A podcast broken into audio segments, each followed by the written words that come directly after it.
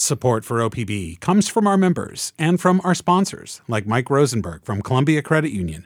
Mike says they trust what they see and hear on OPB, and that aligns with Columbia Credit Union's brand. From the Gert Boyle studio at OPB, this is Think Out Loud. I'm Dave Miller. A new report from a coalition of service providers for queer communities in the Portland area found that the region lacks supports and resources for LGBTQ plus people experiencing homelessness.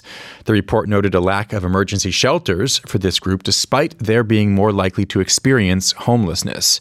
In a few minutes, we're going to talk to two people who work at the Queer Affinity Village in southwest Portland. But we start with the author of this new report. Jonathan Frochtwajg is the public policy and grants manager for Cascade AIDS Project. Welcome to the show. Thanks for having me. You wrote in your recent report that data on homelessness among the region's queer population is incomplete and inadequate. What do you mean? Yeah, so we have a couple of ways of knowing how many uh, uh, people are experiencing homelessness in our community and who is experiencing homelessness. Um, the main way is the point in time count when folks literally go out and count on a given night how many people are unsheltered. And the point in time count uh, does collect data on gender identity, but not on sexual orientation. So that's a major gap in what we know about people experiencing houselessness. And then the Homeless Management Information System, or HMIS, is uh, the system houseless service providers in Multnomah County use. And that also only collects data on gender identity.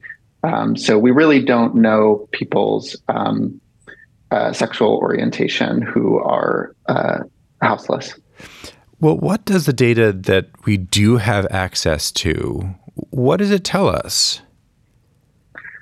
Yeah, because of the gaps in local data, we have to look to national data to get an idea of what's going on. And that data tells us that um, trans and queer people are significantly more likely than straight folks to experience houselessness. So the Williams Institute at UCLA um, looked at this in 2020 and found that almost 17% of what they call sexual minority adults had experienced houselessness at some point in their life, and that's more than twice uh, the rate um, of, among the general population.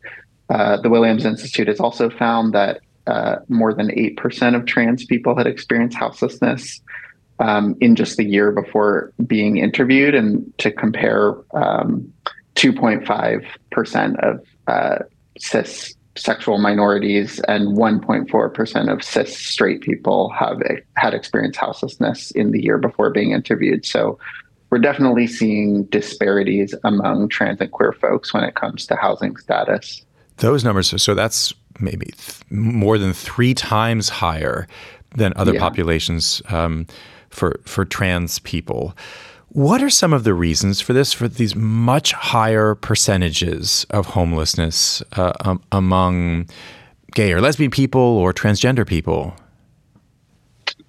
Yeah, I think there are some simple answers. Like we know that um, houselessness rates are are much much higher among trans and queer youth because of lack of family acceptance. Literally, people being not accepted by their families of origin or their communities and and literally running away from home and not having anywhere to live. But i think there are also more complex structural reasons and those are the same reasons that we see houselessness disparities among um, people of color which is that um, minority stress um, our society is not designed for trans and queer people, just as it's not designed for people of color. Um, and uh, our specifically our social service system is not designed for LGBTQ folks, so they're going to have a harder time accessing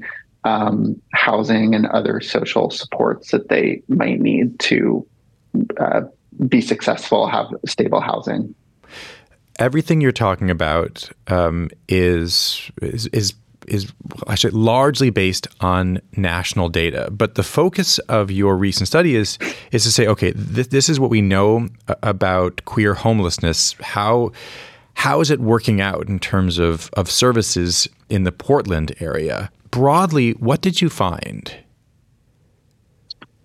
Yeah, we found that there are, well, I want to acknowledge that there are many LGBTQ culturally specific service providers um, who worked on this report and who are offering um, wonderful services for the community. Um, so there are kind of points along the housing services continuum where there are robust services available. But along that housing services continuum, there are really significant gaps when it comes to services provided um, by and for queer people.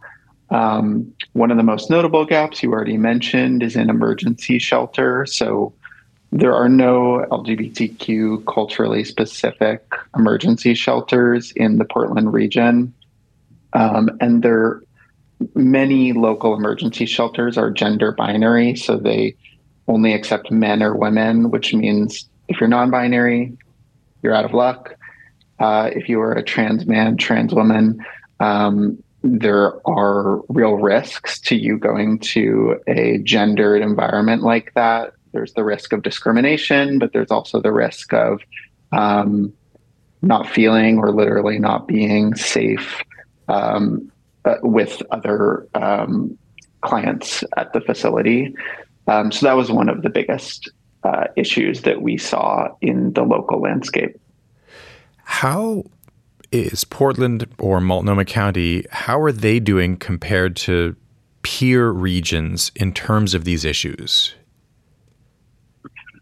I would say that given the size of the LGBTQ community in Portland, we, we do have the second uh, highest rate of LGBTQ folks in the Portland area after San Francisco and the entire country. So, given that um, the size of our community, we're, we're really not measuring up. Um, other communities have just focused more on um, trans and queer houselessness and invested more in services specifically for this population. So, for example, um, Los Angeles recently funded a transitional shelter for transgender Latinas, and San Francisco um, a little while ago committed more than $7 million to an initiative to end trans houselessness by 2027. So I think we have a ways to go um, before bringing the the attention to our community um, that it deserves here. What do you see as the, the most important policy recommendations that came from your report?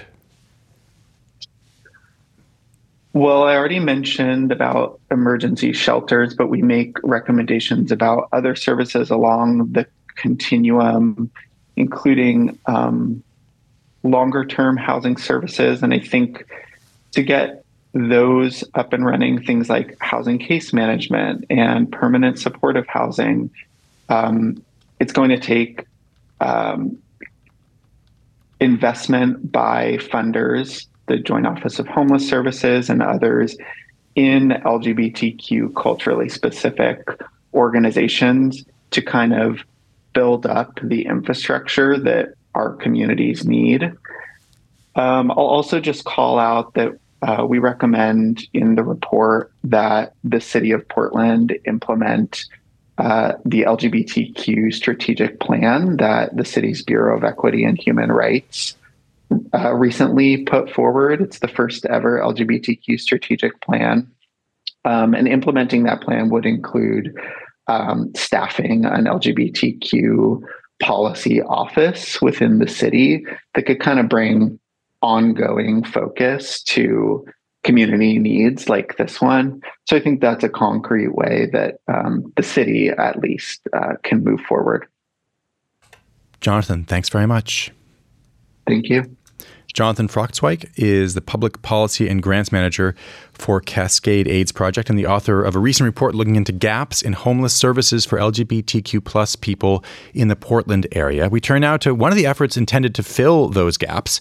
The Queer Affinity Village is an outdoor shelter in southwest Portland for LGBTQ plus people experiencing homelessness. Thomasina Fizdale is the program manager for the village. Seraph Kane is a team lead there. They both join me now. It's great to have both of you on the show. It's great Thank to you. be here. Thomasina, first, what was the original idea behind the Queer Affinity Village? All Good Northwest took over the Queer Affinity Village in October of 2021. Previously, it was managed by C3PO, which is a different organization. Um, I, I believe that they were initially started as a response to the COVID 19 pandemic. Um, and then funding just kind of continued to come in, and the shelter um, was established more permanently. Um, the aim was to serve, and is, currently is to serve the LGBTQ plus uh, homeless population in Portland. Sarah, do you mind sharing how you ended up at the village? Yeah, of course. So I'm originally from California. Um, when I like when the egg had cracked, as it were, and I actually like wanted to start my transition, I decided to leave home because home was not a great place, unfortunately, for me to do those things. Um, and at the recommendation of uh, somebody that I know, they told me about QA in Portland.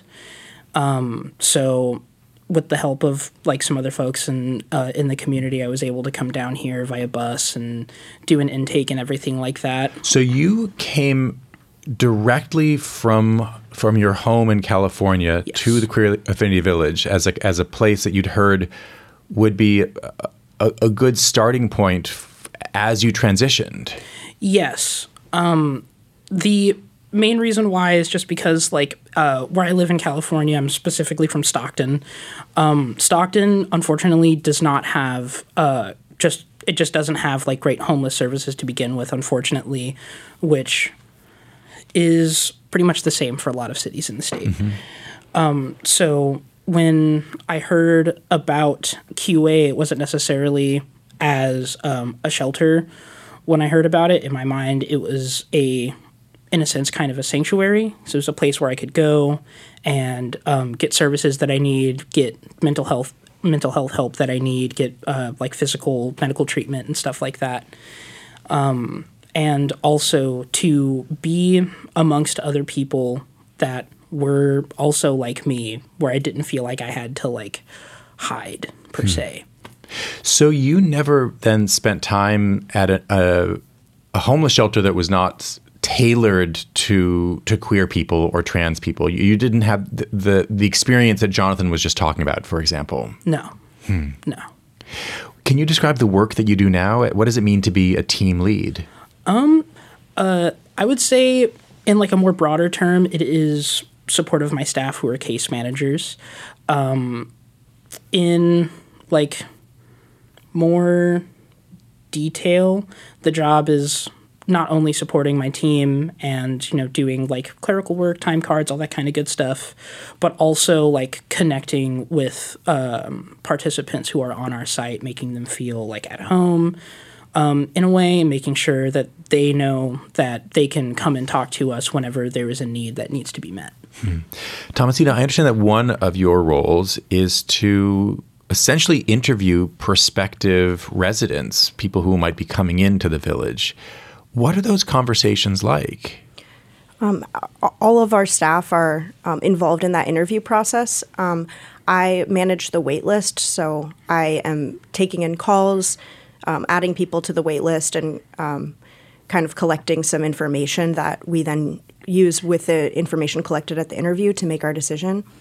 Um, but yeah, we just uh, try and get a general sense for what these people are experiencing and if we're going to be able to help them and if they're going to be a good fit. Um, something that I think makes our village a really good place is the community that we've cultivated there.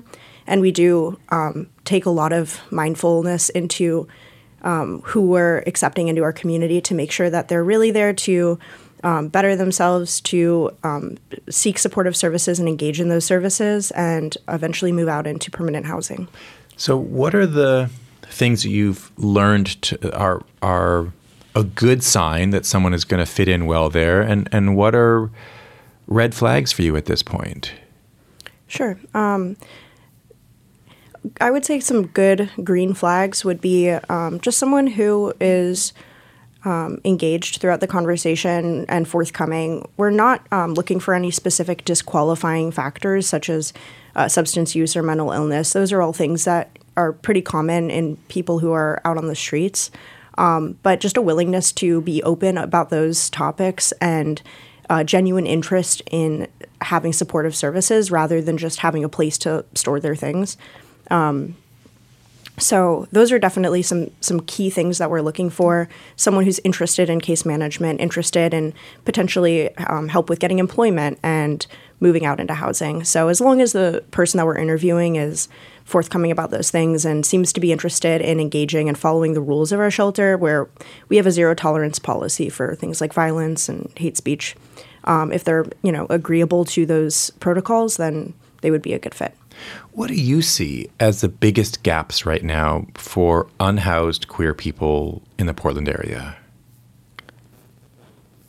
I think that a large gap that I see is uh, services specifically for older folks who are queer. There's a lot of money and uh, services that are currently available for younger people, younger queer people. You know, there's a SMYRC that's run through the Homeless Youth Continuum, and the Homeless Youth Continuum does a great job in Portland of providing services to young queer people and unfortunately that's uh, same kind of caliber of resource doesn't necessarily exist for older folks. We've had a lot of and when people, you say older you mean like 60 70 80 yeah like uh, retirement age and older. Mm-hmm. um, we do have quite a few um, older folks at our shelter and something that i've noticed is it's a lot harder to house them in terms of um, getting grants or vouchers that might help with that housing process. Um, that's definitely a huge gap in services. Hmm. Thomasina, um, there's only one queer affinity village, and I'm wondering what you think. If you think that there are lessons that the, that other villages or shelters that are not, you know, culturally specific, that, that are not aimed speci- specifically at queer people, if you think there are lessons that they could take from you that would make their offerings better in general? I think a lot of the success of our program does come down to our team, um, our staff that are on site. Um, we have a very close community of staff, um, and I've worked in various shelters in Portland, and I can definitely say that um, the way our staff interact with our um, participants at our shelter is really special and um, there's a, a, very like strong sense of like warmth and welcoming. Um, and I, I don't know if that is necessarily like a hard fact that you can translate to like other services or shelters, but I do think it is um, partially responsible for our success as a program and our ability to house so many people and have um, like pretty good success rates for our, our participants, hmm. um, having a really strong, cohesive team. And I do think that that stems from a lot of our team being representative in terms of demographic similar to our participants. So, a lot of people who maybe came through that program or have experienced uh, houselessness as a queer person before. I mean, Sarah, in a sense, that's you, right? I mean, you you were a resident. Yes. Are, are, you still a resident, or have you moved somewhere else as you as you became an employee? Yeah. So when I had initially started at All Good, it was right at the beginning of like when they took uh, stewardship of uh, QA and two other sites. Um, at that point, uh, I did start looking for housing. I am housed. I have an apartment, um, which I'm very fortunate and thankful for, of course. Um, and like part of the like